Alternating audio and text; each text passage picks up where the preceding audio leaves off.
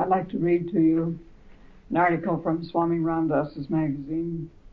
Uh, it was put out in April of nineteen sixty-nine. Love shall prevail.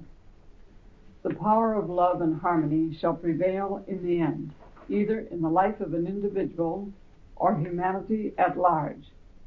God or truth must triumph over the evil force that seeks to dominate over human lives. However dark the prospects of the world harmony and peace appear to be, a clear vision of the future reveals the goal of world union and brotherhood as an inevitable consummation of the titanic struggle and strife through which mankind is passing. The glimpses of the cosmic spirit can be caught through all the apparent turmoil and chaos of the present day. So there's absolutely no reason to despair and apprehend that all will be lost. India is a land of spirituality, a land which gave birth to saints and sages who have reached the peaks of divine consciousness, who have plunged deep into the mysteries of life and found the immortal source from which the worlds come forth. Their spirit and message will check and put down the forces of the lower nature that have caused the present highly disturbed condition of the world. In fact, in all the spheres of action, in all the modes of movements of nature, in all the turns the world's affairs take, there is the one sole universal power at work. The individual gradually rises from the lower planes of existence, where he meets with conflict and discord, to the supreme state where he realizes spiritual harmony and peace. Just as it happens in the life of an individual, so in the life of the world a critical stage has come. The war and its effects have been brought about this situation, have brought about this situation.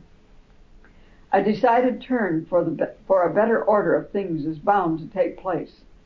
Humanity is guided by the divine to consolidate all its various units into one federation founded upon freedom and equality.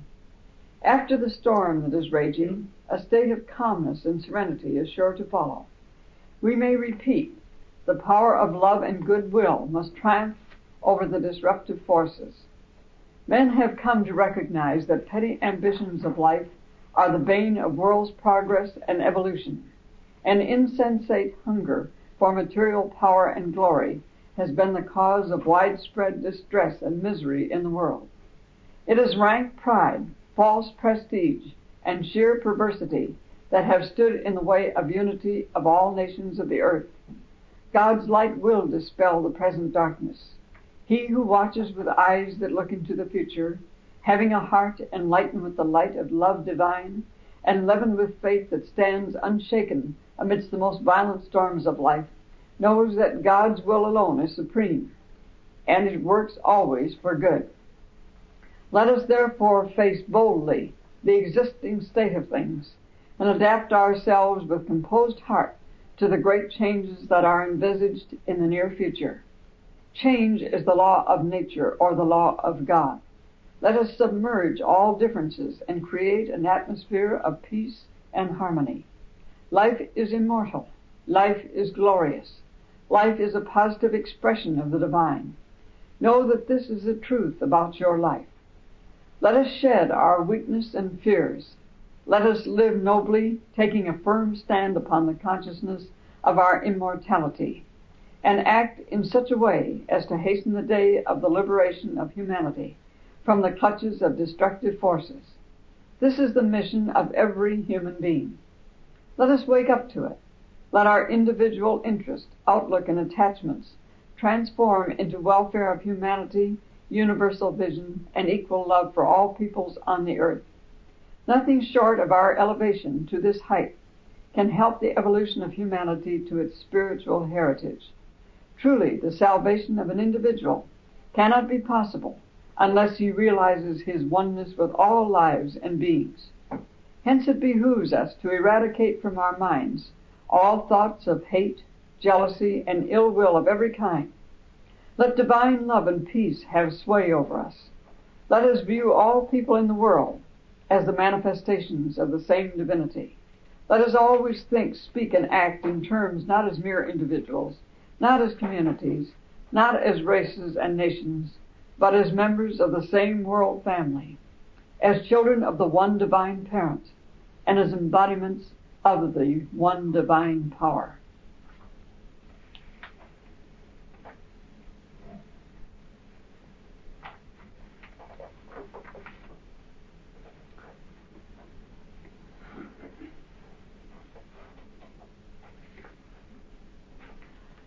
I'd like also to read to you from one of Master's writings entitled On the Throne of Omnipresence. I sit in the superconscious chamber of bliss. Once in a while during the diurnal solar hour, I come down into my parlor chamber of consciousness. Then I open the doors of music, vision, fragrance, taste, and touch, and let the fairies of song, color, fragrance, taste, and tenderness come and dance before me. They make me laugh. They make me cry. When I cry too much and become bruised by the wounds of trials, I close the doors of the senses, lest even the aroma of the rose or the song of the nightingale divert me. Then I race through immeasurable space into the chamber of sleep and dreams. There I lie quiet beneath the many sheets and quilts of darkness. After a while, perhaps when I have had enough of sleep, I open a secret antechamber and get into the chamber of dreams, and there I begin to play my homemade films of experiences in the movie house of the subconscious mind. There in this movie house, I do just as I please. I weave the golden cloth of dreams with the silken threads of sweet memories, that I may write the name of God thereon. I am his child, the prince of the cosmos, son of the omnipotent. I tarry in the chamber of changes and play with the senses in the chamber of consciousness or in the little cinema room of my dream movies. But when I am through with these two chambers, once in a while I roar through space in the plane of my fancy into the region of unplumbed darkness. Since darkness is something, I try to get beyond its yawning gulfs onto the shores of eternal void. There in the land of oneness, no dualities, not even dreams, dare to disturb me. I am the king of all creation, the factory of the cosmos, the king of all things, the prince of intuition, omniscience. I am the prince of peace, the king of three worlds, sitting on the throne of my omnipresence. Master was a great poet. It is very interesting to see the difference. Ramdas also was a very great poet, but to see the difference in them. One is totally divine and yet very much expresses his realization of God in the human. And the other one seems to be on all duality, and everything that comes forth from him is the utmost in wisdom. Both have that, but they are two expressions of the one thing. I think all of you will recognize the fact that I mostly am like my own guru in the way that I express myself. I like the personal. I am a people person. I like to be with people. I like to show my love, my affection for them, and I like to do everything possible to take them to God. Twice lately, somebody has said that I'm an awful flirt. And I do not consciously flirt at all, I can assure you. But whatever I have, whatever I am, I use to draw people to God. And if they choose to call it that, and it does the work, wonderful. I remember that uh, Swami Ashokananda, whom I've told you so much about, made the statement once that I was the fullness of God in action. And I said to him, is that bad, Swamiji? No, no, no, he said, that is very good. He said, you use everything you are and everything you have as a woman to draw people to God. These things are very, very interesting. I have uh, sent cards to different ones in India over the holidays and many places where I plan to go this fall, and the response is tremendous. everybody that I've heard from. I got a card from, or rather a letter from Swami Anomaly in South India, in Madras today. And he wrote a very lovely letter welcoming me, telling me that he would be delighted to see me. Then all of a sudden, this great saint, who is supposed to be a Jeevan Mukta, said, "Oh, Mother, there is nothing in the world. We come from nothing and we go to nothing." You know, that depresses me. And I thought to myself, I don't feel that way about it at all. And I'm looking forward greatly to seeing this man, because I enjoy uh, the verbal discussions we have and the play of wits that we have, because we are total opposites. He's very, very strong in his ideas, and I'm equally strong in mine. And so we usually have a diversity of opinion.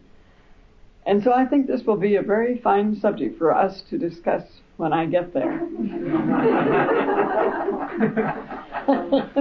I can't see something which I think that all of this creation is coming out of nothing, when God is.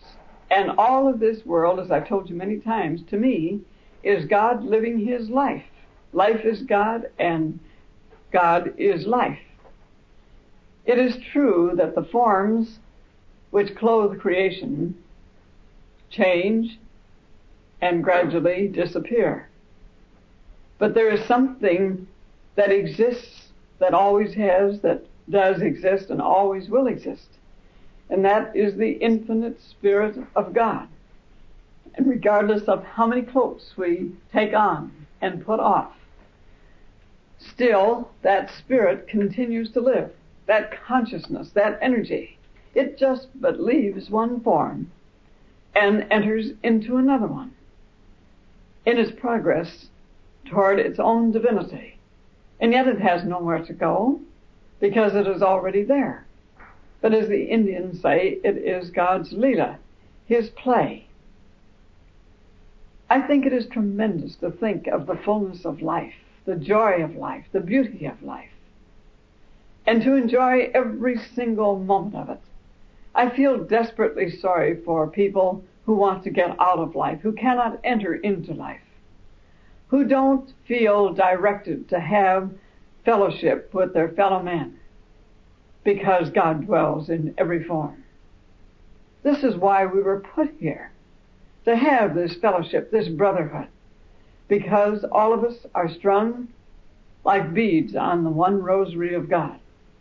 The same Spirit runs through every single form, and God is the Father of us all.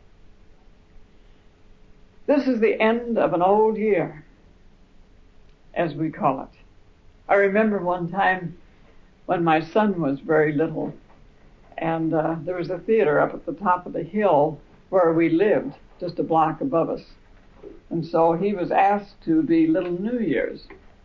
Well, somehow he was supposed to wear a diaper with a huge pin, and that was all.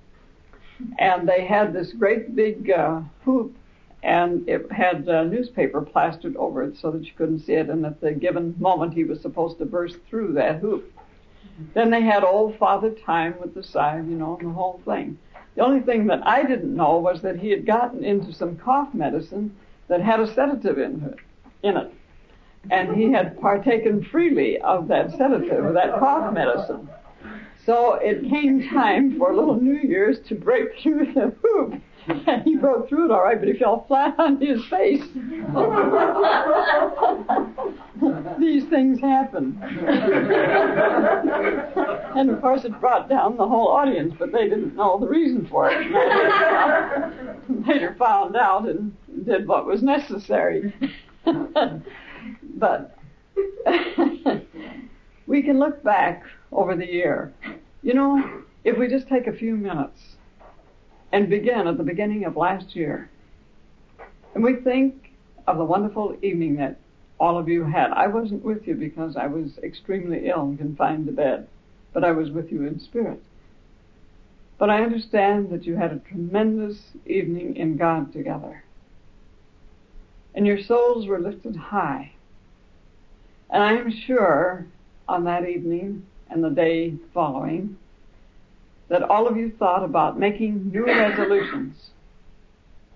That this year you were really going to put God first. Put everything else aside and pursue your God realization. I'm sure that many of you decided that you were going to get rid of certain bad habits, and in their place that you were going to start a new way of life. You were going to set yourself new goals, not only in the spiritual field, but in the material world.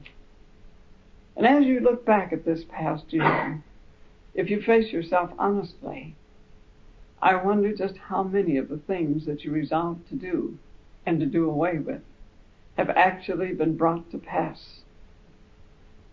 If they haven't been, we have nobody to blame but ourselves, because we live in this temple. We have jurisdiction over it in the human sense, and we can use this God-given gift of life either to turn our faces toward God and give Him everything we have, devote every moment, every effort to realizing our oneness with Him inside, or we can use it to fritter away our time, to become and to remain the slaves of our senses. And I'm sure that there isn't anybody here who doesn't have some regret that he didn't make more of this past year. I'm busy all the time, but still I have regrets.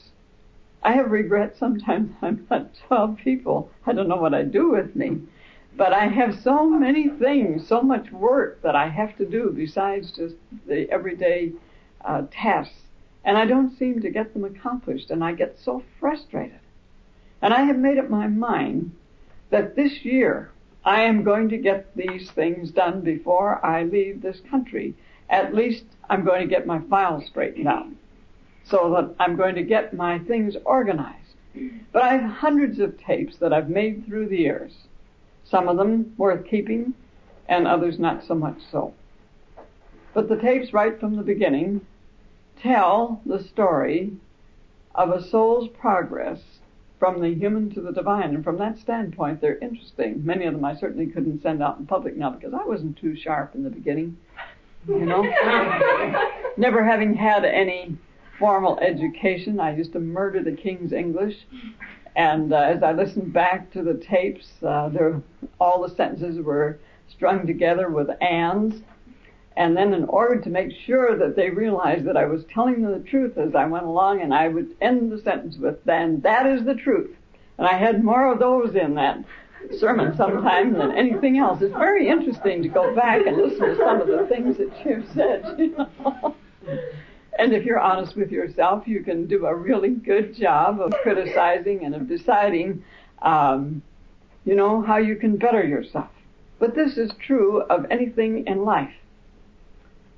Now, all of you look to me, and I receive many, many beautiful letters, and the love that you give me is absolutely tremendous, and I return this love to you, even though I don't answer the letters. But nevertheless, I myself am constantly trying to better myself and to improve myself. And I have made really some tremendous resolutions for this year. Each year I accomplish a certain amount. Each year the work grows. And it isn't because of me, it's because of God. You realize that how many people come through these doors and sit in this room in a year, and how many remain? We have many transients. We have many people who are on journeys, and perhaps they've heard of us, and so they want to see what it's all about, listen to what it's all about, and they come in here. And if they are impressed in any way, if God through this form has been able to reach out and touch them, they go away feeling that they have something very special. And then as they journey in the various parts of the country, they meet other souls, and they tell these souls about what they have heard. All of a sudden I'll get a telephone call or a letter from someone I've never heard of before. And so in spite of the fact that we don't advertise, that we don't really go out after anyone, the work and the word is spreading by word of mouth, and it's growing beyond really my wildest dreams, and yet I know that it must grow and grow and grow. And each year I see the growth of God's work, and it becomes greater and greater. It spreads over a wider area, and it's simply beautiful. I've been told by some of the greatest saints, by some astrologers, that by, I think it's either when I'm eighty-six or by nineteen eighty-six, I never get these things straight. Anyway, that this truth that I am teaching, this particular work that we are starting right here in this room, is going to spread all over the earth. Now that's a little difficult, little, it blows your mind when you think about it. You know, we think how few we are, and yet we are many, because uh, we're growing all over, many spots, and we have small groups here and there and everywhere, with wonder pe- wonderful people leading them and wonderful people coming. And now we're going to Europe again, and to India. And Kathy and David are going to live in Europe for a year, year and a half. And I know of no more dedicated souls than those two. They try with everything they can to go to God. Every morning, every evening, they meditate. Every day, Kathy writes me a letter, and David does the best he can. He has a great deal of difficulty uh, getting the pen on paper, but he's doing much better.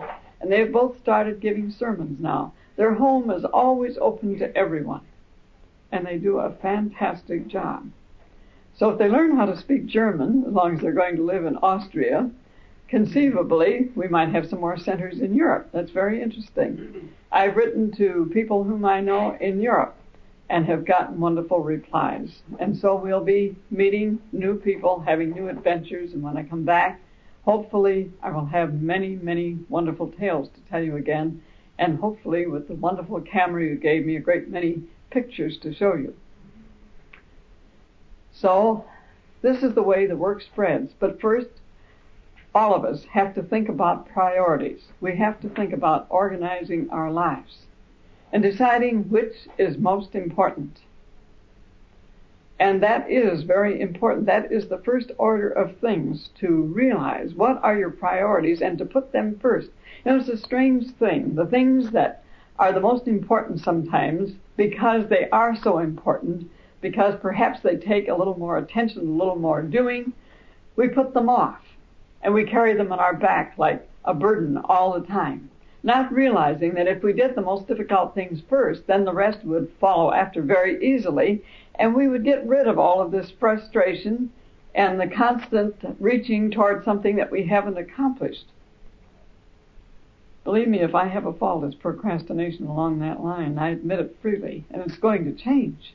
It has to change, because if this work is growing the way it is, Uh, I'm not Missus God. I can't do it all myself, but I do have to have my own work organized so that I can help and train those who are going to be in the work and help it to spread in a much more efficient fashion. And I think that they have all done a magnificent job in spite of me. It's true. It's really true. Because I've had a health problem to fight, and I've been busy. And uh, I am seventy-two years old, and I do get tired, you know. And uh, so it's it's working under a handicap, but we're go- going to make it through God's grace. And I think it's going to be wonderful. I like all of you to give deep thought to the things that you want to accomplish this year. And those things, every single one of them, should involve, first and foremost, what they will do to help you to realize your oneness with God. Because that's the soul, the only reason that all of us are put on this earth, and that is to realize our oneness with Him. It's tremendous when you are able to overcome the materialistic ideas and the goals and the pleasures of the senses that you have always had in the human state.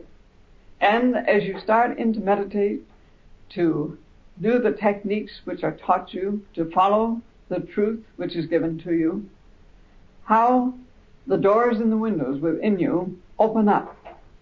And you start to envision and to realize and to experience a world that you never even dreamed of. You didn't realize that you had so much power within you. that you have the power of vision. You have the power of mental telepathy. You have the power to overcome any obstacle that is put in your path if you will only put your full faith in God, set your mind upon it, and do that which is necessary. Constantly, I have um, demonstrated and manifested that in my own life, because constantly I have had some of the biggest battles anybody could face. And yet I never give up. And I think that that's the thing which really takes us there, that you set yourself that goal, and that you never, never give up until you reach that goal, that you let no obstacle, how, no matter how small, how large, stand in your way of attaining that. And as you develop the habit of thinking only about God, of thinking of your union with Him, of meditating upon Him morning and evening, of worshiping Him constantly, adoring Him, you will look forward to that time. And the things which formerly drew you away from meditation and from thinking about God all of the time are going to gradually lose their hold upon you. And you're going to look forward to this communion with God in the sanctuary of your own soul, in the silence of your own body temple, more than anything that can be offered to you on the outside.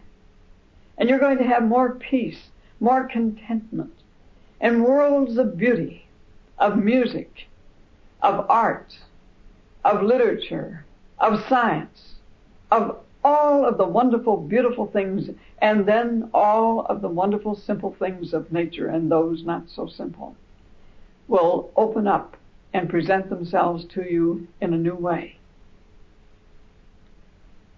You know, there were times when I wanted a release from the constant grind of, of the ministry. I'm sure that no matter what job we are on, all of us get that way sometimes. And yet, when I would take a vacation, even for a couple of weeks in years gone by, my life was absolutely empty.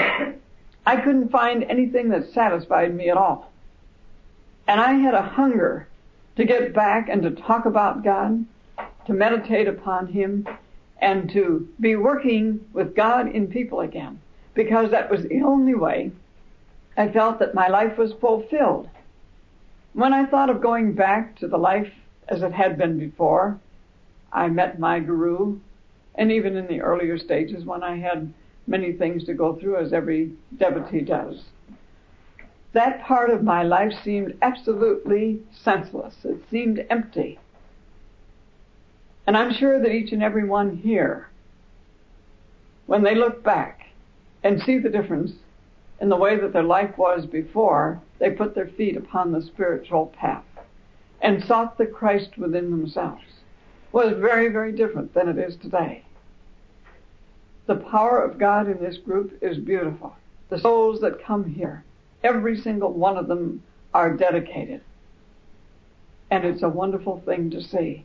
If you could read the letters that come across my desk every day and see the expressions of gratitude, of love for the change in the lives of those who write, you would see what I mean and know that there is no greater work in this world than to give up your own life in service to God. And I think of each and every one of us can make up our minds to be a witness for Christ this coming year. But first to find that Christ within ourselves, as He is in every one of us. Lo, I am with you always. Isn't it a wonderful thing when you think of that Christ's presence actually within you, that He always has been, that He is, and He always will be there, waiting for you to discover Him, to get rid of your little self, and to pick up your cross, which is to say your body, and follow in His footsteps, even unto the state of the death of the human ego. That ego must die. That sense of separation must go before you can realize who and what you are, that in truth you are an heir with Christ, as our scriptures tell us. And that's a wonderful thing to think about. When you really go inside and forget everything else in the outside world, forget your little self, and concentrate on that Christ within you, and you feel the power and the beauty and the wonder of his infinite presence within you. Your whole being is lifted up. All of a sudden, before your vision, you see a light such as you've never seen before. You have a different feeling. Sometimes you even hear heavenly music. And this is all a part of the path to God.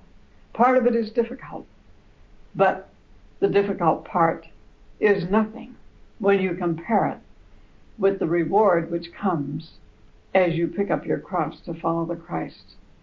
You must follow him, emulate him in every detail of your life. Now, he was not a namby-pamby, as we say. He was a man of action. He also had a temper which he used occasionally, as was brought forth in his um, confrontation with the money changers in the temple. He didn't hesitate to speak up for God. He didn't hesitate to speak up for right.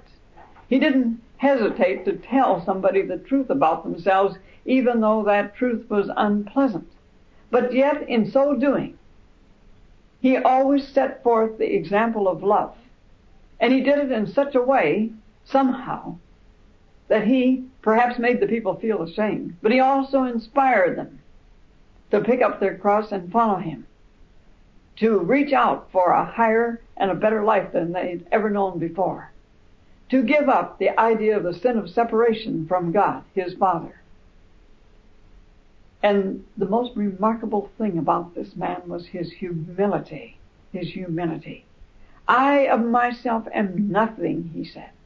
It is my Father who doeth the works. And that is one danger on the spiritual path, because as soon as you try or start having some experiences, as soon as you feel the power of God starting to work with you, within you, soon as you get visions or special directions or special experiences, that old ego comes in and it tells you, oh, how far you have come. How great I am, it says. Look how far I have come in God. And yet, could you have gone one quarter of an inch if it were not for the intelligence, the energy, the power that God himself put in you and enabled you to do it? Is he not giving you the whole thing? Is he not, in fact, doing it through this form which he made? And you know, when you really stop to think about it, that cuts you down to size. And when we can truly, each and every one of us, say, I of myself am nothing. It is my Father who doeth the works. And I came to lead you to my Father. If each and every one of us can do that, if each and every one of us can become ministers of God, witnesses for Christ, not to stuff it down somebody's throat, not to force it upon somebody. You know how I feel about that. I think that every man must have the right to worship God in the way that God within him directs him to do. And he has made multitudinous paths. He works in mysterious ways, his wonders to be performed all over the world. No religion is better than any other religion. The religion is merely the path which will lead you to God if it is what it should be. But the path is to be found within yourself. And your religion is purely and simply, as the Master said, to do away with sorrow, with trouble, with unrest, all the rest of these things, and to reach out for peace and happiness and abundance. And you reach out for them in the material world, and while you may get them for a little while, they don't always last, and they do wear out, or you eat them. That's true. Look at the food we eat every day, the amount of time we spend cooking, shopping, eating. It goes to keep us uh, living. This is true. But so much time is given to that. If we were to spend as much time in meditating upon God, in constantly repeating his holy name, in making every single effort to find our oneness with him, as we do with all of these other things, we would indeed attain our God realization in a hurry. And that's what we all came for. for salvation, as the Christians call it. Now, what does salvation mean? It means to be saved from something. What are we to be saved from? We are to be saved from the idea of the sin of separation from God. Because if God be one, as we know he is, if he be omnipotent, omnipresent, omniscient, then every single thing is he. And so the difficulty lies in our own consciousness, our inability to accept our oneness with him now. If you can only realize that this moment you are God's child, made in his image and likeness, part and parcel of himself, the separate cell of his one body, which yet is a part, functioning, living, every part of life, as one with that great one. It's wonderful when you stop to think about it. It's wonderful. There is an art to living. And you have a choice every moment whether you're going to live a beautiful, wonderful, satisfying, fulfilling life, or whether you're going to spend all of the days of your life mourning and groaning and thinking how terrible your lot is. The thing that must be changed is our own attitude. That is vitally necessary. You can make up your mind that you're either going to be an old grouch and just be lambasting everything and everybody that comes across your path because nothing is right, or you can start practicing the Pollyanna idea of trying to find good in everything, which indeed there is, and of remembering that no matter what seems difficult, that God has sent you. It is for your edification. It is for your uplifting. It is for ever taking you closer, closer to him. And we can't say on one hand that we want this union with God through Christ, and on the other hand reject every test that he puts before us because we think it's too difficult and our poor little human egos can't stand it. And so sometimes we even wonder, is there a God? There was a little boy once who was going to school, and uh, every day in one class they talked about current events. And all of the talk that went on disturbed him because there was so much violence, so much to do with war and hatred and destruction. He started home from school one night, and he was running very fast, and all of a sudden he stopped. He started going in the opposite direction, and he ran as fast as his legs to, could carry him to his grandfather's farm, because his grandfather, he thought, was a very special kind of man, and he had great wisdom. And so this little boy, David, knew that if he could only get to his grandfather, that perhaps he could give him the answer. So he went there. His grandfather was out in the field, and he saw the little boy, and he said, "David," coming toward him, "What is wrong, my son?" David says, "I have some questions that are bothering me, grandfather. I want to ask you all about them." So the grandfather laid down his plow, and he said, "Come, my son," he said, "let us go into the woods and sit down." So they went into the woods at the edge of a lake, and they sat there together. The grandfather said absolutely nothing. The little boy sat waiting for him to speak to him, and he said nothing. And finally, as time went on, dusk appeared, the sun went down in all of its splendor. Gradually, the, the blanket of night spread, the stars came out to advertise God's presence in the sky. The moon came out, and all the things of night could be heard saying their prayer of worship to the Lord. All of a sudden, a silence, a peace descended upon the little boy. It was as though he could hear the voices of angels singing. And he said to his grandfather, "Grandfather, in the silence, through your not saying anything," he said, "I have found the answer to my questions." And the grandfather said, "Yes, my son, this is true."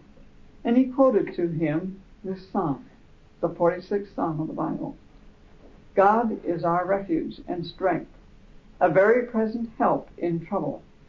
Therefore will not we fear, though the earth be removed, and though the mountains be carried into the midst of the sea, though the waters thereof roar and be troubled, though the mountains shake with the swelling thereof. Selah. There is a river, the streams whereof shall make glad the city of God, the holy place of the tabernacles of the Most High. God is in the midst of her. She shall not be moved. God shall help her, and that right early. The heathen raged, the kingdoms were moved. He uttered his voice, the earth melted. The Lord of hosts is with us. The God of Jacob is our refuge. Selah. Come, behold the works of the Lord, what desolations he hath made in the earth. He maketh wars to cease unto the end of the earth.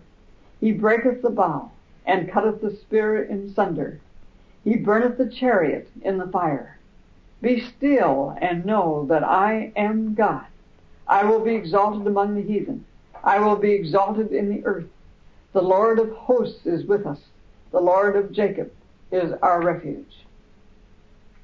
So this tells, in effect, the journey of every man. It says, that, therefore, God is our refuge and strength, a very present help in trouble. Therefore will not we fear, though the earth be moved. Now, when we start to go through the higher spiritual experiences, the earth, which is our body, goes through many, many strange things. And sometimes it seems as though an earthquake is happening inside of ourselves, and the mountains are carried into the midst of the sea. And it says, though the waters thereof roar and be troubled, though the mountains shake with the swelling of thereof. There is a river. Now it's referring again to the spine. The streams whereof shall make glad the city of God, which is the city of Jerusalem, the holy city within your consciousness, the place of the tabernacle of the Most High. And it says, God is in the midst of her, midst of her, she shall not be moved. God shall help her, and that right early. And no matter what the soul is put through, God is ever present, leading, guiding, directing that soul to himself. That's the wonderful part of it. And these two thieves, the forces of good and evil within ourselves, oppose each other. And first we listen to the voice of one, and then we listen to the voice of the other. We're only interested in reaching out and finding the God within us. And yet many times we feel that we have made a mistake, that we haven't done exactly as we should, that we have listened to the wrong voice, and it's quite a scary feeling. And you think, oh, now I've really done it. But yet you have to keep on. It's just like playing a game, you see, that if you make all of the right moves, there will be a prize at the end. And that's the way it is. That prize is the pearl of God realization. When the thousand petal lotus of your brain opens up, and all of your streets are paved with gold, as it tells us in Revelations. This is the thousand petal lotus of the, of the brain. The petals of the brain open wide and expand. And then the Spirit of God, which is the gold of God, breaks forth. And the only way that you can go through all of this is to go into the stillness. Be still and know that I am God. The I that you look for is your real self, your spiritual self. Who am I? Who am I? And if you pursue that thought to the end, you will find that this I is not the little self, that one who sits on the throne of God, telling himself he is God, that human ego, who thinks he's so great. But it is the great, inimitable, immutable Spirit of God. How beautiful, how wonderful it is when that day comes and you find him in the cave of your heart, in the mountain of your own being, where it says that Jesus went so often to pray. It didn't mean that he was going into the mountains outside, although occasionally I'm sure that he did that. But it meant that he's going into the mountain of his own consciousness, into the highest part of his own being, because he knew there resided his Lord. And he was looking for communion with him. He was looking for help and for guidance. that he could teach all of the people the truth, the love, and the beauty of God. And he needed that help. He needed it desperately. He knew he had to go through the crucifixion. And he said, Father, if it be thy will, say, take this cup from my lip. But it was but for this hour that I came. Because he knows that he, the Son of Man, which represents the human ego, had to disappear, had to die, as it were, in order that he find out who he really was, the Son of God, the Christed One, the Radiant One, and the Lord of all of the kingdoms of heaven and of earth. Every year gives us a new opportunity. And yet, in God there is no time nor space, and then, therefore, no separation.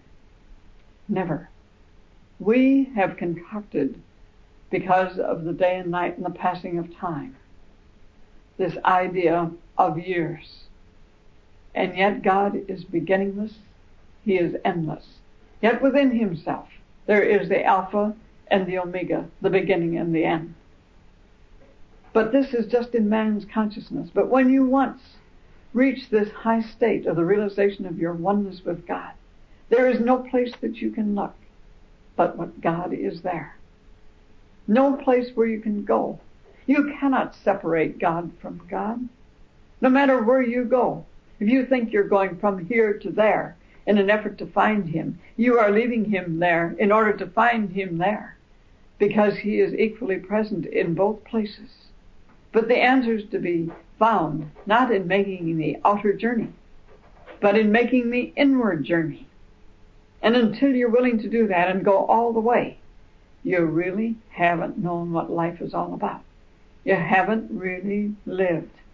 You can't isolate yourself from your fellow man, because no man is an island, and every single individual is interdependent, one upon the other, in some way. Man thinks sometimes that he's self-sufficient.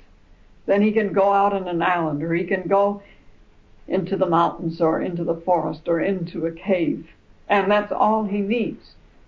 But some place, something, some individual has to furnish him with sufficient to sustain him. He even gets it from nature, from the sun, from the rain, that makes the things grow in the earth, which furnishes food for his body. Everything depends on something or someone else. I feel sorry for the individual who tries to isolate himself from, from life, because he just stands at the gate begging for alms. He doesn't get into that grand pageant of life that marches forward all the time. He doesn't become a part of the excitement, the adventure of finding himself, of finding his own peculiar and particular him, and making the most of it, so that he can contribute his share of life, that he can pay his debt for the great privilege of life which has been given to him, but for one purpose. And that is to find out who and what he is in God. In this coming year, I would like to see each and every one of you reach out for your highest star, your highest goal. I would like to see all attitudes changed so that they are so positive that there is no chance for failure, that you so condition your mind, your intelligence, yet you so change your actions in every way that there can be no doubt that by this time next year you can look back at the year which is forthcoming now and say, Lord, I have done my best. It's been a good year.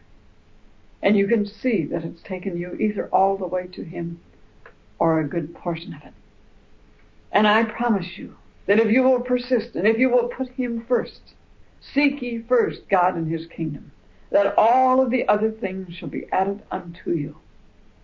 Someone said to me the other day, but I want marriage. And I said to that individual, why don't you want marriage with God first? And then all of the rest shall be added unto you. Always we want something, and then we will go to God. And our wants are so great that we never arrive at our destination, because there's always something else in the human sense that we want. So let us seek first God and His kingdom. Let us keep His holy name upon our lips. Let us pray to Him. Let us worship Him. Let us adore Him. Let us love Him with all of our hearts, our minds, our souls, and our strength, until for us there is nothing but the light of God everywhere. And if even this small group can do that, the change that will come in this world will be monumental. You won't be able to believe it. Because don't forget, as I told you, the Master said, for everyone that has the courage, the desire to go all the way to God, and puts God before himself, twenty-five generations follow after. How beautiful, how wonderful that is. Let us start the journey of this year with our minds fully upon Him. And let us not only dream of the things we want, because faith without works is dead. Let us also get in and work at it with everything we have. Spread His word, but first you have to find it within yourself. It is there, but it is equally present everywhere. Call every man your brother. Give him your love. Give him your service. Forget yourself and think only of your service to God. And you will find that without any conscious effort on your part, one day you will have arrived. And that day will not come until you have forgotten you and think only of Him, the infinite beloved.